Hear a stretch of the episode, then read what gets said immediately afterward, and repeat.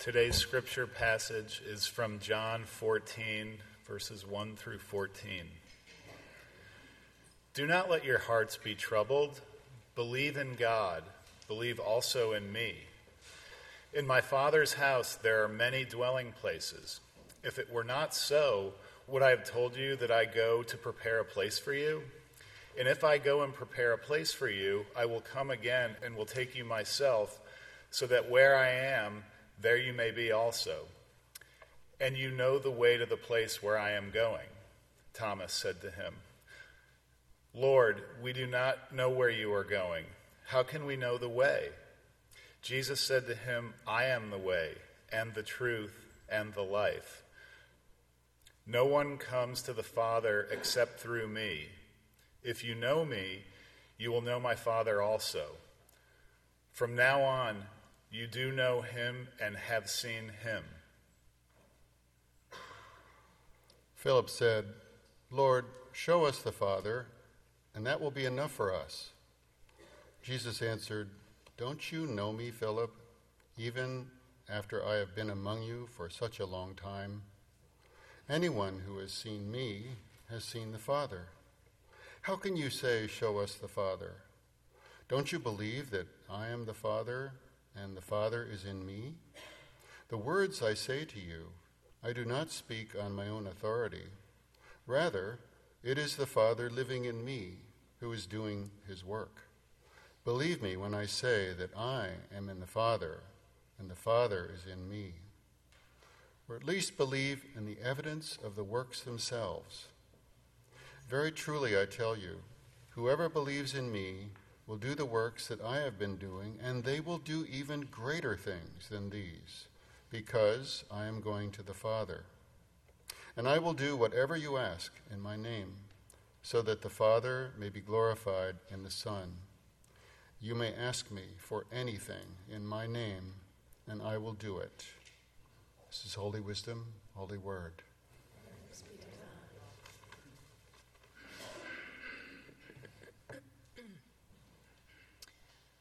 So a man died and went to heaven, and heaven appeared to be this enormous house. And an angel was showing him around and leading him down one of the hallways. And they passed a room, and in the room there were several people dressed all in white, and they were spinning and spinning around really fast. And the man says, What's going on in there? And the angel said, Well, those are the whirling dervishes, part of the Sufi tradition. They're very lively. And they, they keep walking and they pass another room, and in that room are several people seated very quietly in meditation to the sound of a gong. The man says, Well, well who's in there? The angel said, Those are some of our Zen Buddhists. They're very quiet. You would hardly even know they're here. They keep walking and they're about to go around a corner, and the angel says, Now, I ask that you please pass this next room very quietly. The man says, Well, well why is that? And the angel said, Well, in the next room there are several Christians, and they think they're the only ones here. quiet. So, so I'm sure you heard Peter say it. I am the way and the truth and the life. No one comes to the Father except through me. I'm sure many of you have heard those sentences before. They're definitely the most famous out of the passage from John's Gospel that we heard today. And unfortunately, they're famous in not necessarily a good way, as that story illustrates. Those sentences have been used by Christians through the years to proclaim that Christianity is the superior religion. In fact, perhaps that Christianity is the only true religion. You can't know God. You can't get to heaven. You can't be considered God's beloved child unless you're Christian. I mean, it says right there in the Bible, right? Jesus is the way and the truth and the life. No one comes to God except through Jesus. Now, I don't know about you, but that way of reading this passage, that exclusive, restrictive, even arrogant reading, makes me at least very uncomfortable. In fact, it goes beyond uncomfortable. I just flat out do not believe that that could be what this passage means. There are many ways to love God, many ways to worship God, many ways to know that one is God's beloved. Well, if that's the case, then what do we do with these slightly tricky sentences? Now, I, I could preach until tomorrow. I, I could even preach till next week, sharing all of the different things that biblical scholars have had to say about these two sentences. That's all it is two sentences. But for today, I'll stick with just a couple of ideas. The first is this as we must do whenever we read the Bible, we need to consider the history, the context, what was happening in the religious and social landscape at the time. The writer of John's gospel was writing to a very specific community, a community of people who had decided that they were going to follow Jesus. And they were struggling. They were having all kinds of conflicts with people of the Jewish tradition at the time, a tradition that they had once been a part of. And they were struggling for their very survival. Their survival both as a faith community and as individuals. People who were daring to choose to follow Jesus. So, this passage was not meant to be some bold statement on all of the world's religions.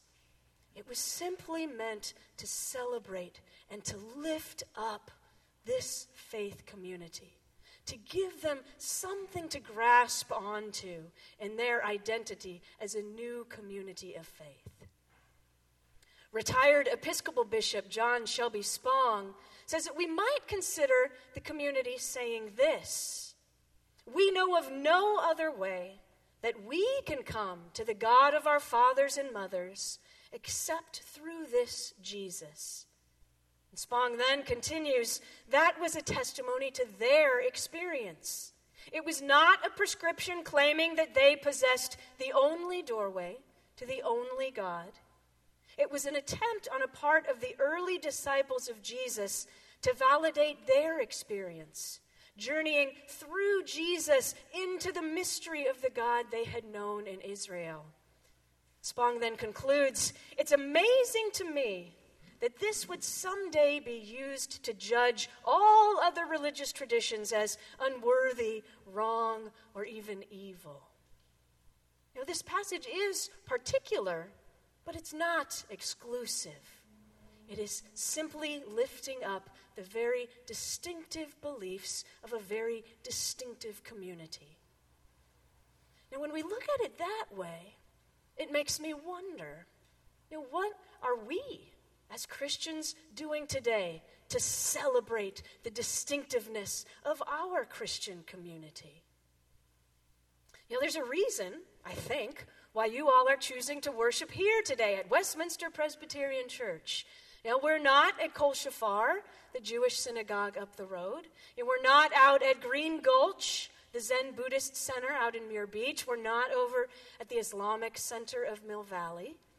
Now, I have a profound respect for all of those religious traditions. I know that there is much I can learn about God and about myself from any of those traditions. In fact, I have visited all three places, and I have grown deeply in my spiritual journey because of what I have learned there.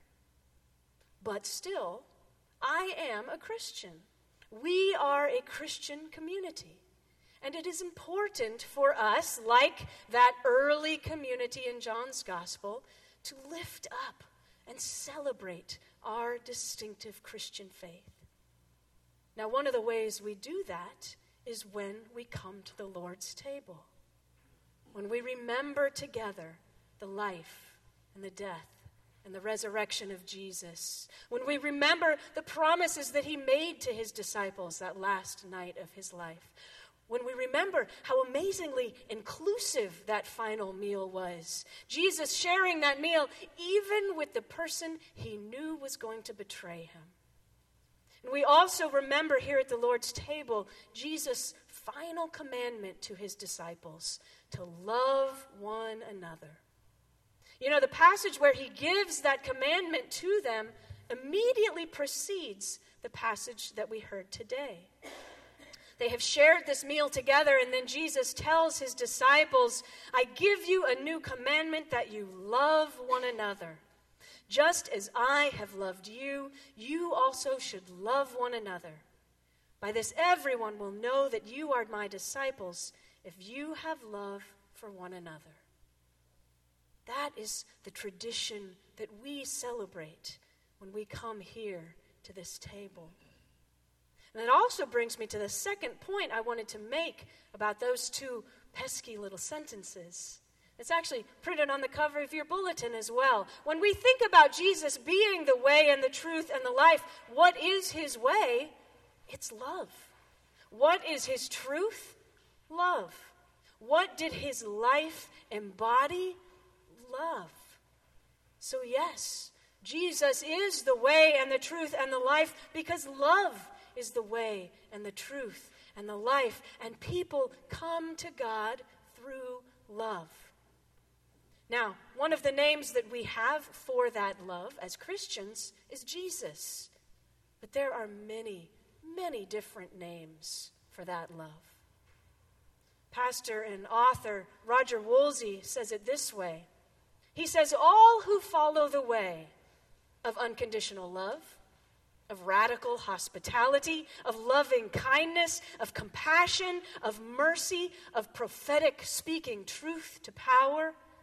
All who follow the way of forgiveness, of reconciliation, the pursuit of restorative justice, by whatever name they follow, and even if they've never even heard of Jesus, they are fellow brothers and sisters in Christ and His way. Now, this one makes me wonder are we living like that? You know, if we are declaring that we are Christians and we are boldly following the way of Jesus, are we? You know, before we start to worry about people of other faiths or even people of no faith finding their way to God, how are we doing at living the way of Jesus and his love? You know, if you didn't get too bogged down in those pesky sentences early in the scripture passage, Jesus actually has some more things to say later on. He says this Very truly I tell you, the one who believes in me will also do the works that I do, and in fact will do greater works than these now, be careful not to get caught up in the mindset that you've got to work your way into heaven or work your way into God's love, because that's not what Jesus is saying here. In fact, he opens the passage by promising us that he is going before us to prepare the way. That in fact, God's house has many dwelling places, and there is room for us all. We are beloved and cherished just as we are, and yet we are also called to do the works of Jesus, to do even greater works than Jesus, to follow in his way. he also tells his disciples that whoever knows him knows God. So could it be? Could it be that whoever knows us, whoever sees us following in his way, whoever knows our love and compassion and mercy. Whoever knows our works of justice and righteousness, whoever knows us, might too know God. I want to share a poem with you. It's called The Face of God, and it's by Andrew King. We thought you wore the skin of thunder spoken verbs of storm wind, majestic and mighty as lightning upon summits, unreachable as the cold and silent fire of distant stars, hidden behind a curtain in a temple, an untouchable invisibility, impro- approachable by the highest priest only. And then somehow the veil was parted We gained glimpses of the glory of the nearness of your love. As the hurting were healed, the outcast befriended, the lost restored, and everywhere the powers of death had their dominion challenged by the son of a Jewish carpenter from Galilee. If you have seen me, said Jesus, you have seen the Father. And we do see you there in the Gospels, healing in synagogues and in houses, feeding the hungry on hillsides, embracing the lepers and the sinners, turning over tables in the temple, nailed to a cross of injustice, but risen, greeting women at the graveside, sharing bread with your friends, the dominion of death overturned, approachable reachable, the accessible God visible in the skin of Jesus. But you are not done. Not content to wear such skin only in the pages of the Gospels. The many colored, multi shaped body of Christ, the church, wide as the nations of the world, bears your image where it acts in your love. Still feeding, still healing, still teaching you mercy, making you visible not in great structures nor in high saints alone, but in the ordinary persons in the pews, as here on a day like any other. A woman making dinner and packing it, knocking on the door of a neighbor newly home from surgery. The face of the one receiving it lit with thankfulness the face of the one freely giving, like the face of God. Amen.